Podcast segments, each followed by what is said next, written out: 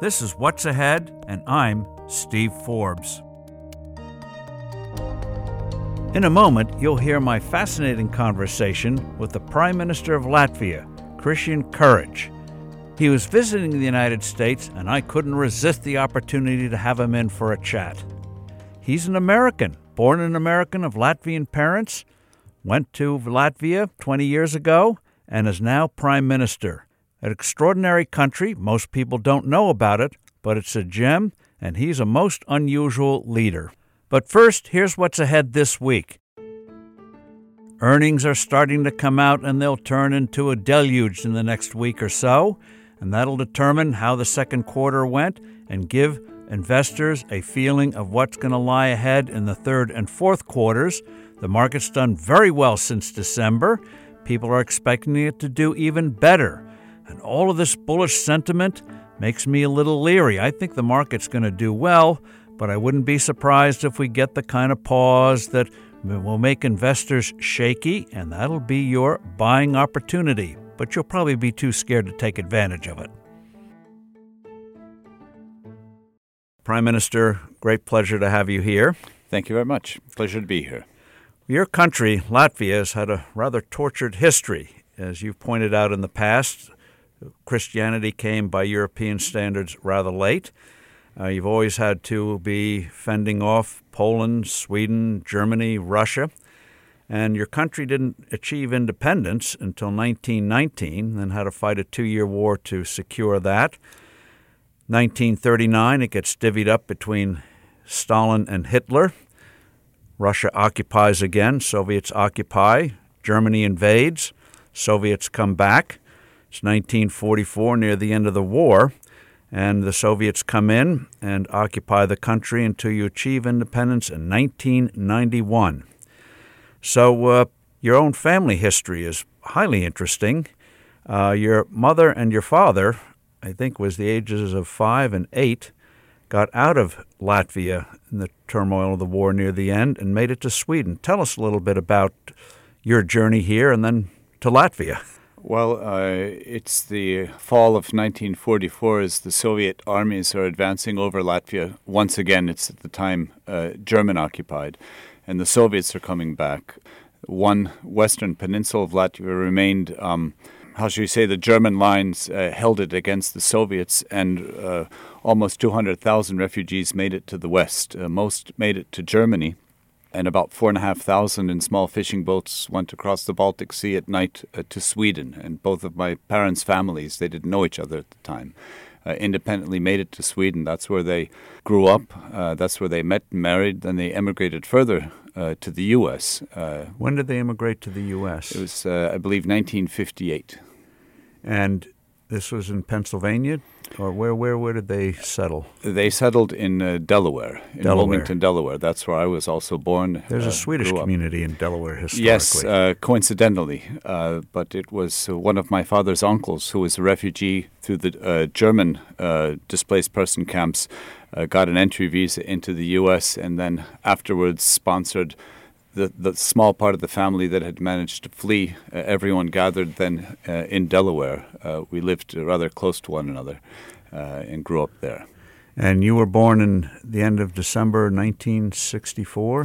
Yes, 64. That, that's, uh, that's a great year, I think. yes. So you uh, went to school in the U.S. You got a BA from St. John's? Uh, no, my BA is from the University of Pennsylvania. St. John's, I spent the first two years. Then I, I transferred uh, uh, to the University of Pennsylvania, I got a BA, and eventually a PhD. Uh, you got the PhD in 1996, yes. and it was in linguistics. Yes. You uh, speak five languages? Well, I speak a few languages. I, I, think people who speak them well would say I don't speak so many languages well, but I like to communicate, uh, so I, I don't have any hang-ups about speaking. What other languages? Obviously, English, Latvian, uh, German, Russian, French. And Latvia, as well as its neighbors Estonia and Lithuania, after a rocky start in the early 1990s, became sort of the Baltic Tigers. And even uh, until uh, 2008, your country took a severe hit, but recovered from that. You you served as finance minister, I mean economics minister before 2004 2006 tell us briefly what you learned from that stint, and then uh, what happened after 2008. Well, um, I think you've you've sort of summed up our history very well. Um, we are a tenacious people, uh, so uh, when you uh, learn to take a hit or two, uh, you learn to get up afterwards as well. And uh, when the financial crisis came in 2008, 2009, our GDP decreased by about almost 25% over the course of a year and a half. So that's that's a nosedive. Uh, Depression. Uh, yes, but actually, uh, what everyone did uh, was simply um, hunker down. We decreased real wages. Uh, we had the goal of entering the eurozone. Uh, so instead of devaluing our currency, we cut our own wages internally, starting with the prime minister, going all the way down. And it was accepted by society. You, you joined the EU in 2004. And at the time, you had a currency board for your currency tied to the euro? We, we were tied to plus minus 1, but uh, we really had a fixed rate uh, for right. uh, uh many years prior. And breaking that fixed rate would have uh, been another sort of hell for our households that, that had a considerable amount of debt. 90% uh, of it was euro denominated. we at the time were importing a lot more energy than we were doing today. And all of those external um, uh, external liabilities would mean that uh, had we devalued the currency, uh, we would have been in a much worse situation than what we instead decided to do. So you avoided the uh, opium of economics that you can devalue your way to prosperity. You knew you had to keep steady and just work your way through it. Well, we have an understanding that money doesn't grow on trees. Uh, and uh, if you've been uh, unwittingly overextended, you simply have to consolidate. Uh, we did that, which means within just a couple of short years, we returned to growth. It's actually the, the opposite of Greece. Greece tried to avoid the pain, and for 15 years, they've had trouble, including a very high unemployment rate still today. Uh, Latvia is growing um, roughly 4% a year. Uh, our unemployment rate is down to 7%. In the capital city, Riga, it's, it's below 4%. Uh, we have a shortage of labor in Latvia. We don't have an excess of labor. Wages have been going up, productivity has been going up, uh, investments have been going up. So we actually are quite convinced that, at least for our society, we did the right thing. And your national debt uh, is roughly what, 35%, 36% of GDP? Yes, it's, it's, it's in the 30s. It, it looks like it has a tendency now to be decreasing again. It'll be going to about 33%. Uh, before the crisis, uh, we had an even lower debt. We had about a 10% uh, debt. So, of course, we, you know, the crisis did cost money. Uh, but we're certainly not leveraged as a country the way that many European countries are. Uh, Italy, I think, being uh, you know the one in, in the most precarious situation, they have 130, 140 percent debt uh, to GDP. Uh, so that's that's not a very good situation for them. So you're brought up in the U.S. and you pay your first visit to Latvia, I believe, in 1984. That's correct. And tell us, share us with us the shock you saw when you went there? Well, I uh, I went uh, to Latvia from at the time a Latvian speaking high school in Germany. So after I finished high school in the U.S., I went to a, a Latvian speaking high school in Germany. It was the last shall we say, holdout from the refugee camps. All the other Latvian schools had closed. This one, with help from the German government, had not. Uh, at the time, Germany had 13 years of high school, so I went to grade 13. And from there, with three other friends, we took a train ride. It took 40 hours, I remember that, uh, to go from Berlin uh, to Riga. And it was like, at the time, stepping into a completely different world. Uh, it was a gray world physically. The buildings were all gray. Uh, everything was written in Russian on the buildings. You know, the, the, the street signs, the you know stores. Uh, uh, that that was all in Russian. It seemed that about every third person on the street in Riga was in military uniform. Uh, Riga was uh, the center of, of the big Baltic Soviet military uh, area, and there were many soldiers on leave uh, walking around the streets. Um, it was quite dismal. When you got to the families and you got inside, that's when you saw uh, the true Latvian spirit open up. People very open, very smiling, very, very uh, hospitable. But the view on the street was different. Almost 30 years later, Riga is unrecognizable compared to the the impression I had in 1984. Uh, Riga is it, it, was a beautiful city then, but it's a colorful city now. People are smiling on the streets. People are very open, not only at home but also um, society is opened up, and it is.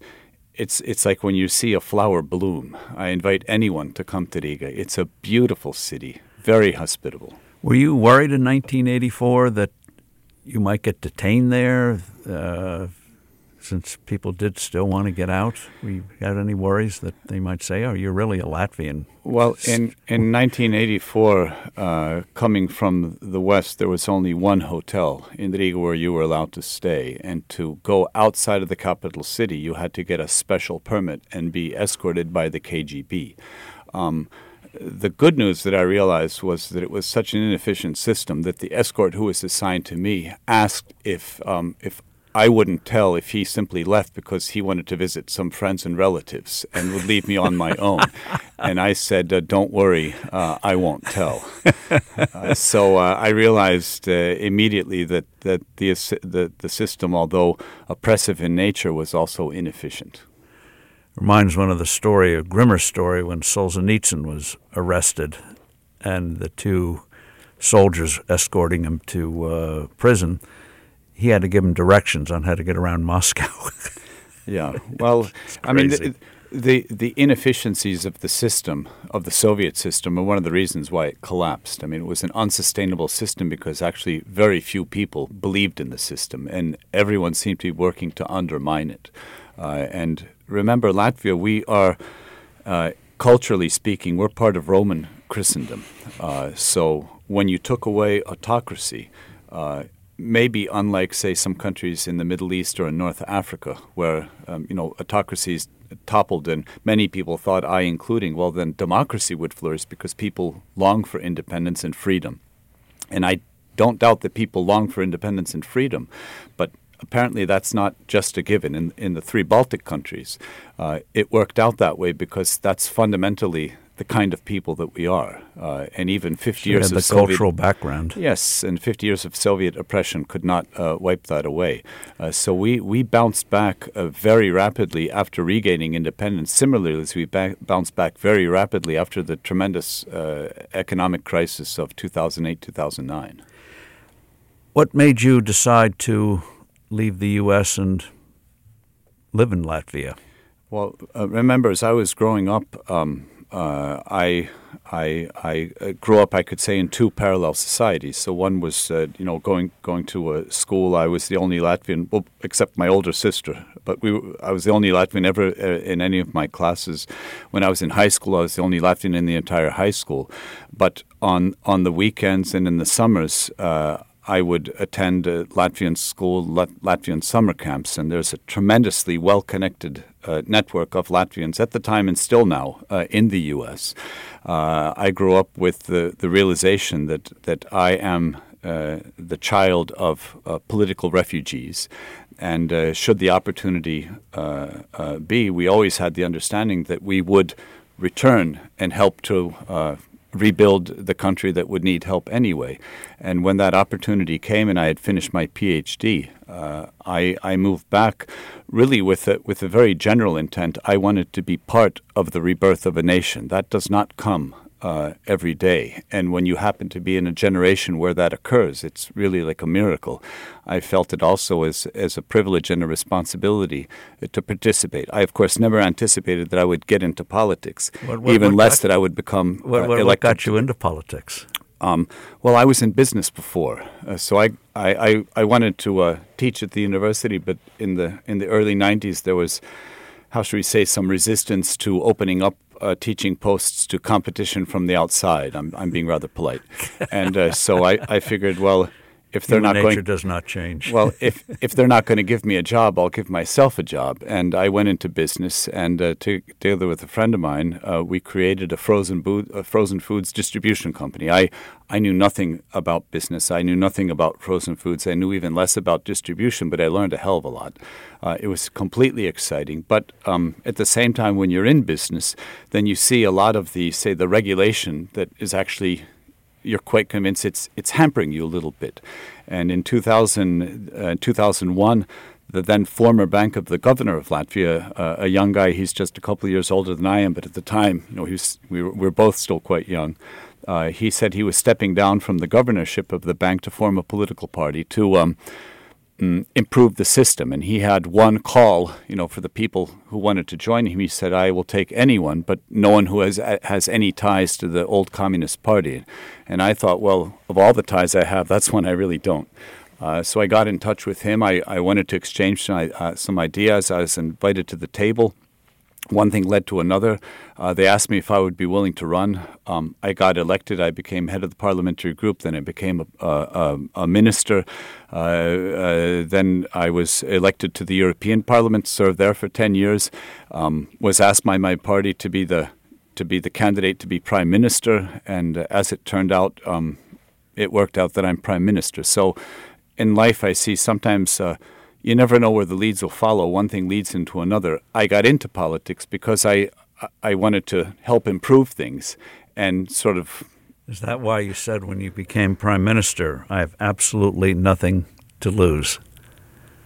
Well, I, I still feel that I have nothing to lose and only to gain. That is, if I can do something good for my country, uh, I will do that, and that's where I'm fully committed. Uh, that's what I'm fully committed to doing. How are you coping with the challenge of a coalition government? Uh, people pointed out run-ups to elections. Everyone makes big promises. Then uh, you come in, you got to cobble a government together, and then you got to figure out where do we go from here. Well, um, Perhaps I have, in some ways, uh, an advantage. Uh, being in politics a number of years, I have learned that uh, you have to be a little wary of the simple and big promises because they're usually a little difficult to deliver. And I was often criticized for not making the out of this world crazy promises. And at the end of the day, was the only one able to put a coalition together uh, because I'm not beholden by um, unfulfillable promises. Now, some of my colleagues in government are having a little bit of a problem because they, some of them promise the moon, and uh, you know, we're, we're, it, works a little differently in the real world. But uh, uh, I get along very well with all my coalition partners. I think they all have uh, something to contribute, and uh, what I'm working uh, on a daily basis is just to coordinate that activity to help lead it and to bring, keep everyone on board. you said that you want to shift away from Latvia as a place with good workers at low wages to highly educated workers who can command high wages. In other words, high tech. Estonia has gone into high tech in a major way. Uh, how are you moving forward on that? Well, if, if you look at the sheer numbers, we we actually export more high tech than our northern neighbors, the Estonians. Well, we, we also have a larger economy, a larger population, but uh, it certainly is heading in this direction. Uh, what we have, what, what used to be just a couple of isolated companies which were quite advanced, we're getting larger and larger ecosystems, and these ecosystems are starting to interact right. with each other. Uh, and uh, so, what you have, remember, people who who are oppressed for 50 years. So, say you're bright in Latvia in the 1960s or 70s. Uh, in the U.S., if you're bright, you may have gone into you know. Uh, based upon your interests, maybe studied philosophy, maybe stud- studied uh, literature, uh, other things like that. Well, the Soviets managed to cripple the humanities, so all of the brains went into the STEMs, into the into the sciences, uh, which means that we have a tremendous positive legacy of people who really know their stuff. Uh, we have uh, a company, for example, uh, whose only competition in the world is apparently a couple companies in the U.S. that deal with uh, radiation detection uh, devices. Uh, these are nuclear physicists who have tremendous knowledge, who have created a company that creates uh, products. I, have I visited them. It's so specific. They actually, you know, they tool from from from a metal shop all the way through to the to the software uh, that has um, um, devices that can detect um, the full range. It, it, it, it, sort of blows me away how such a small country, uh, how we can uh, do that. And so, uh, again and again, we find these gems, and it's because of the of the. It's also the, the creativity that that we as a people have been sort of forced uh, to foster throughout the generations. It's not only in the Soviet times, but uh, we have uh, in our northern part of the world perhaps one of the most innovative and creative societies, uh, which shows itself also, among other things, in the arts. So, uh, Latvia is very much of an unknown story. One of the things you're doing to try to attract even more foreign investment is corruption.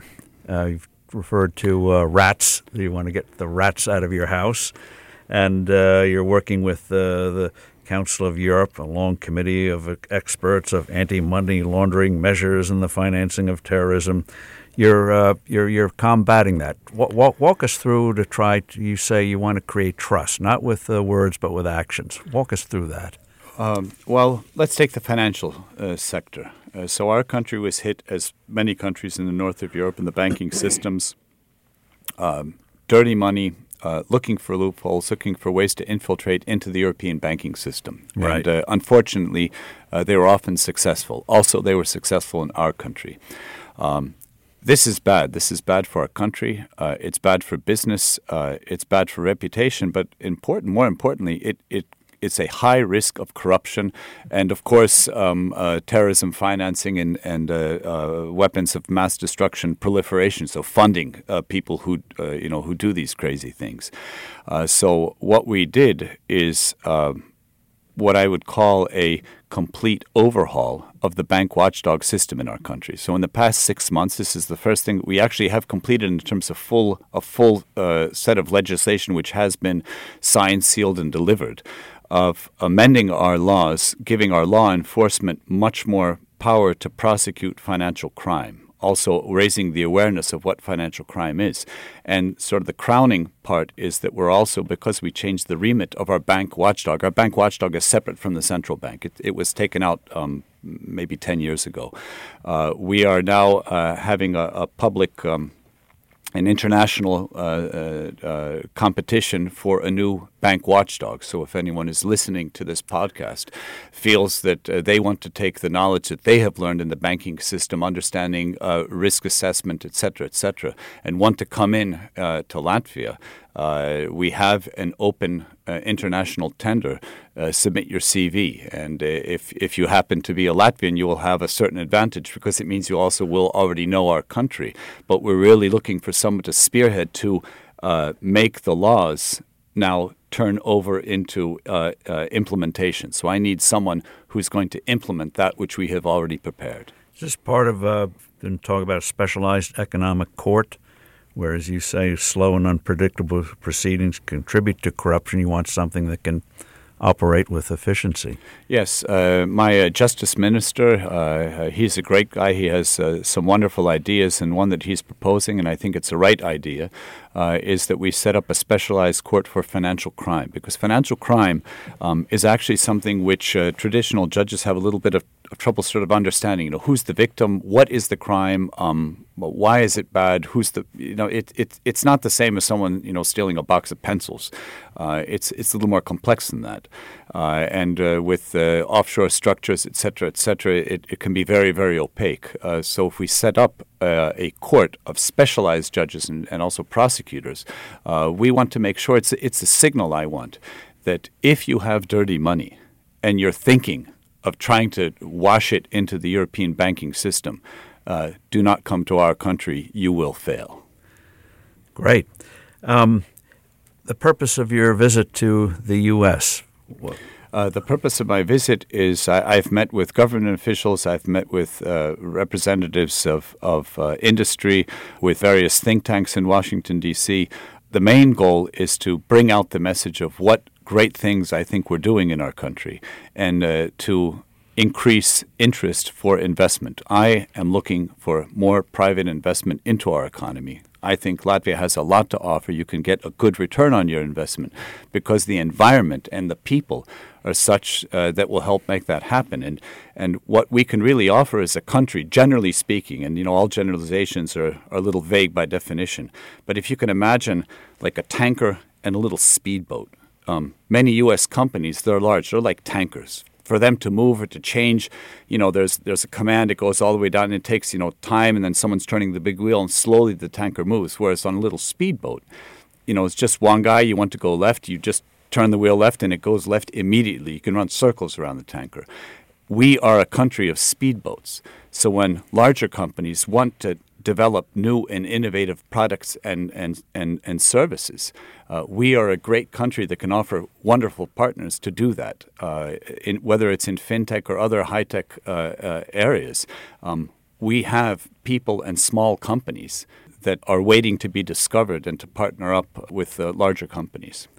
Um, in terms of foreign direct investment, it's it seems like an impressive number for a country of your size. I see 14, 16 billion. What is that? Of all of the figures that we've seen since the crisis of 2008 and 2009, the rebound of the economy, the slowest part has been the private investment. It's going back up, but it's not going up fast enough. So our country still has in a sense, an over reliance on European Union funds. So the way the, ah. the EU uh, functions is the uh, everyone pays into the kitty. The regions that have uh, less development get more of that money coming from the common kitty. And Latvia is, is on the receiving end, the net receiving end. We pay in, but we uh, get out a little more than we pay. It's, it's a great system. But actually, this is, this is not our goal. Our goal is not to be a recipient. Our goal is to be a net payer uh, to help other regions. We don't consider ourselves uh, inherently poor or unable. Uh, we just had 50 years of of you know not being able to run, and now we're running and we're catching up quite quickly. So I'm looking for the private investment to complement the investment which is coming from Europe as a whole. On the tax side, as a attractive place, uh, you, your corporate tax is 20%, but it's unusual in that you don't have to pay the tax until you distribute the profits. How does that work? Uh, this is uh, uh, uh the previous government uh, changed the law on this, so uh, reinvested profits do not get taxed, and the idea is to um, uh, encourage companies to continue to invest. Uh, so uh, the the tax is only hit once you distribute uh, gains. So, and we don't want companies not to distribute gains, but we want to make it more attractive to continue investing and growing because when companies invest, that creates more jobs. And any possibility of bringing the flat tax back to uh, Latvia? One of my favorite uh, subjects. yeah, I, I, actually also think it, uh, it, has a lot of advantages. Uh, some number of years ago, we moved into a partially, I could say, progressive system. I think that if anyone were to try to reintroduce the flat tax, you simply would not get enough votes uh, because there's also a sense of uh, and I think it is it is true um, of fairness, uh, so that if everyone pays their proportional share, uh, then those who have more can also pay a little more. And uh, I think in all societies it's important. So, for example, the way I, I view our educational system, we have a top-notch educational system for the motivated. Our top students. They, they, they, can get into any university around the world, plenty studying in the U.S. At, the best universities. That's not a problem. They're very well prepared. But what I think all societies have to think about, it's the responsibility of government. What about those young guys and girls who maybe won't be going to college or, you know, won't be going to the, to the top uh, 10 uh, world universities, but we still need them as as useful um, members of societies. They can still start great companies that, that that can do great jobs. Exactly. So it's it's looking at how to raise the lowest segment, and that's where I'm really focused on because we in our country we do very well with the elite. If you look at uh, uh, sports, if you look at uh, education, uh, uh, if you look at the arts. Um, you will see Latvians throughout the world. I mean, you know, the, the New York Met has Latvian uh, uh, opera stars singing, and people pay lots of money to hear them because they're they're just damn good. Um, but I need to also focus on those who are not going to be the Met opera stars, who are not going to be running the big companies, and to raise that up as well. It's it's more looking towards the Finnish model of not knocking down the elite but raising up the low end. And we're such a small society, I'm uh, absolutely positive we'll be able to do that as well, which is, again, a very positive signal for any investor. You will have qualified workers at any level that you're looking for. So, foreign uh, investors, you can offer really everything uh, motivated workers, highly educated workers. And a government that wants them there. Banker once said, Capital goes where it is welcomed and stays where it is well treated. I think that's uh, that's a very good way to say it.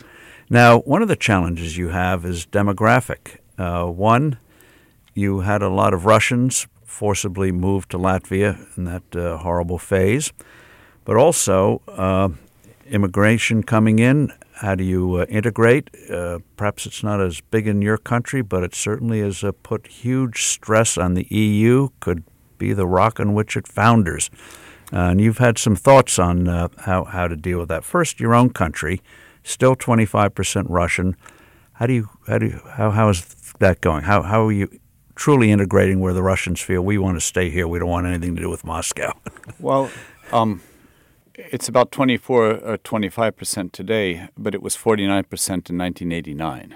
Uh, so uh, the process of integration is real, it's happening. Uh, so in the 1980s, in the Soviet occupation, if there was, a, say, a mixed marriage, Latvian Russian, chances are the child would grow up Russian speaking with a Russian uh, identity. Uh, today, it's the opposite. If there's a mixed marriage, chances are that child will have primarily a Latvian identity. Certainly, all young children now in the schools are learning the national language, which means they're, you know, the job prospects are completely open for them. So the process is happening it's being hampered because we're uh, continue living with uh, direct propaganda coming from Moscow. You know, um, un, you know, it, direct. Uh, every, uh, the, the people speak Russian. They they view Russian satellite TV for free, and they see that uh, uh, what Moscow is saying: do not integrate. You don't belong to another country. You belong to Mother Russia. Um, the problem that I think Moscow has with this signal is I think it falls a little bit on wooden ears because when we look at uh, uh, uh, migrational patterns. We don't see anyone heading from Latvia to Russia. We see also the Russian speakers, if they move anywhere, they're moving to Berlin or they're moving to London or they're moving to Stockholm. They are not heading west because, uh, east because there, there's no job prospects there. So Russia is losing its population far faster than we are. But we still have a challenge. It's also with the wage differential. Historically, 10 years ago, was, it was much worse. We had a lot of people leaving and very few coming back. Today, it's almost at equilibrium. Uh, so people are leaving and coming back at the same time. Almost what two hundred thousand. Uh, we have uh, estimates are between two and three hundred thousand Latvians currently working abroad, uh, in, mostly in the EU, uh, primarily concentrated in Germany, uh, the, U- the UK, and Ireland. but you, will find Latvians working absolutely everywhere and, and also moving around Europe.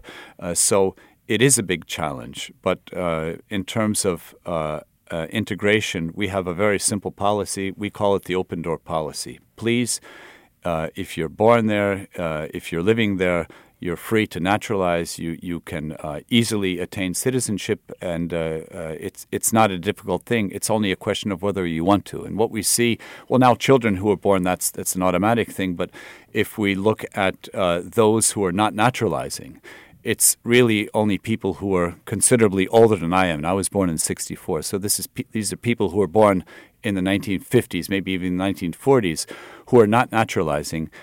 My understanding is that many of them maybe simply don't want to accept the fact that, that the, the part of the Soviet Union they came to is today, you know, an independent country. They don't really want to accept that. Well, I'm not happy with that fact. But shall we say, the demographics are changing and, and time uh, does its own anyway. But what we're really focusing on is the young kids, the school age kids, and there we're seeing very positive trends. You've talked about the immigration crisis. Let's talk about the EU. Uh, you said that uh, the EU is a work in progress. It's, it's, it's a very uh, diplomatic way of putting things. But uh, the immigration crisis, uh, you've talked about one, they've got to integrate do a better job of integrating as you've done, but you're also very explicit. You've got to control the borders.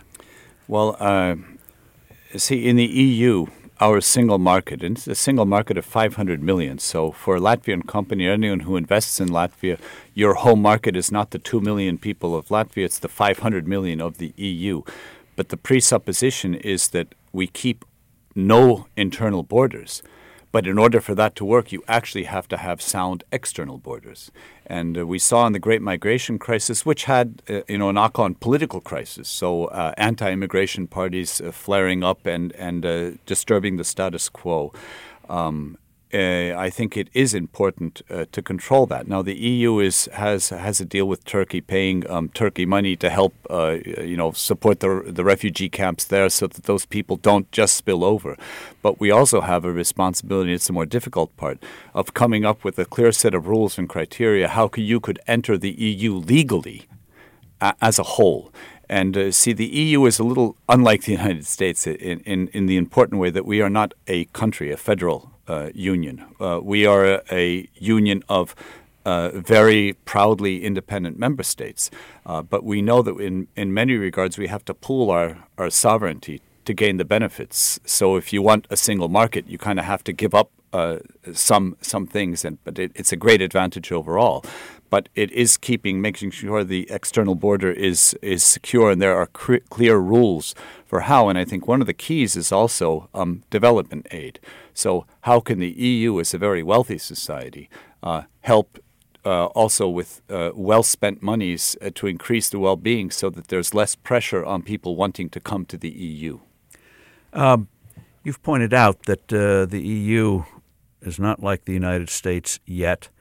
How is your call for removing uh, internal barriers. There's still in, discuss the internal barriers inside the EU that uh, don't make it as smooth functioning as the U.S., where it's seamless to go from state to state, well, interstate commerce. Yeah, there, there's a couple of things. So first, uh, the U.S. Uh, no one thinks about it, but it could be called has a dollar zone. So every state in the U.S. uses the U.S. dollar. It's no one people don't think about it because of course everyone does. In Europe, not all member states use the same currency. So 19 of us have the euro, uh, and that's called the eurozone. But some countries like uh, uh, Sweden and Denmark, uh, uh, uh, well, the UK, who's still in, but maybe it seems to be le- leaving out if they Bulgaria. actually so decide, yeah. um, are outside. And that means that on a transactional basis, there's always a little bit of currency risk for companies. we have a rather, certainly a free flow of people uh, we have a quite free flow of goods, although sometimes uh, local, so we say um, safety or other standards make it a little difficult to get your product certified across. Although, in theory, if you've certified in one member state, it's certified everywhere. But there are little clever ways to have um, what effectively are trade barriers. But uh, the, the biggest difficulty is still in the services sector. So the ability of EU companies to compete, say, for public tenders across state boundaries. It happens.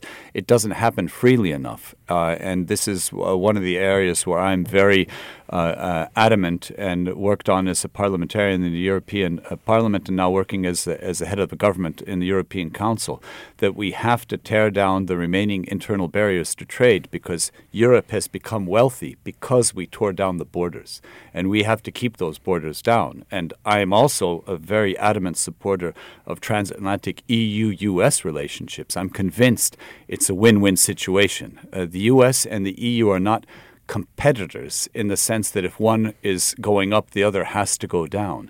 Uh, we can both go up, and actually, we need each other. Uh, do, you, do, do you foresee someday the EU and the U.S. actually negotiating a free trade agreement? Uh, yes, I don't think it's inconceivable. Um, uh, it, it, it's going to take some time, it seems, right now. But the, the EU has been quite successfully negotiating free trade agreements uh, more and more around the world. And uh, but what what is most frustrating is if you look sort of step back from a bird's eye view, the U.S. and the EU, these are two huge markets that are founded upon the same underlying fundamental three principles of freedom, democracy, and the rule of law not the rule of thuggery, but the rule of law. So a rules based system. Uh, other large markets around the world. So let's think of China. If you were to say what are the three basic tenets of the you know the Chinese economy, I don't know if you would necessarily agree that they are the same freedom, democracy, and the rule of law. They they may be a little different three things. Uh, so the question is, who is going to set the rules of world trade in the future? if the EU and the US work together, if we work on a free trade agreement, those will be the de facto rules of the game.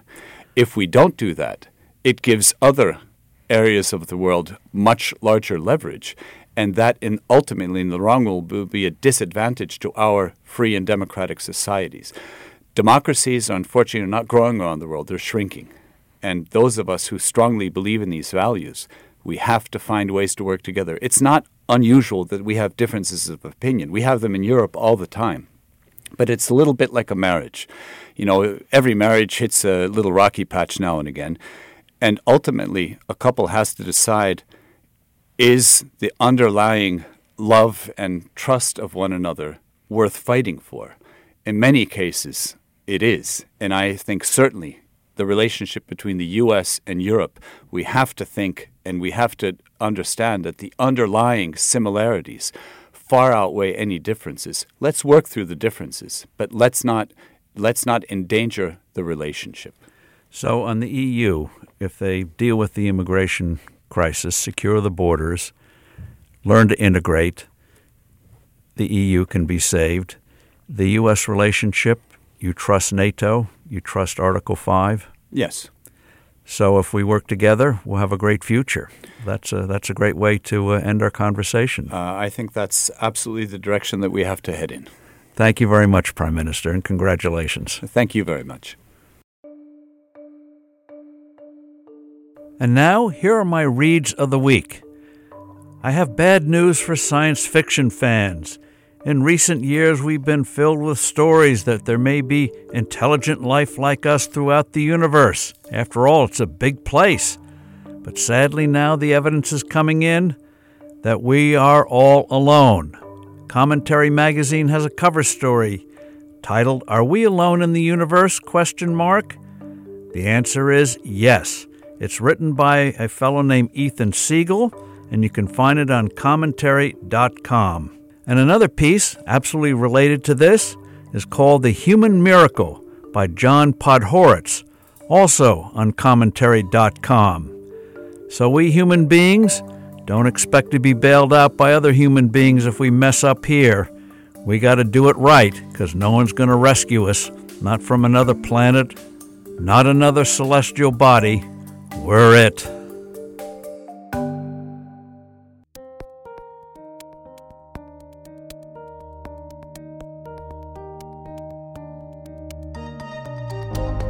Thanks for listening to What's Ahead. I'm Steve Forbes, looking forward to next week. And if you could rate, review, and subscribe to this show, we at Forbes sure would appreciate it.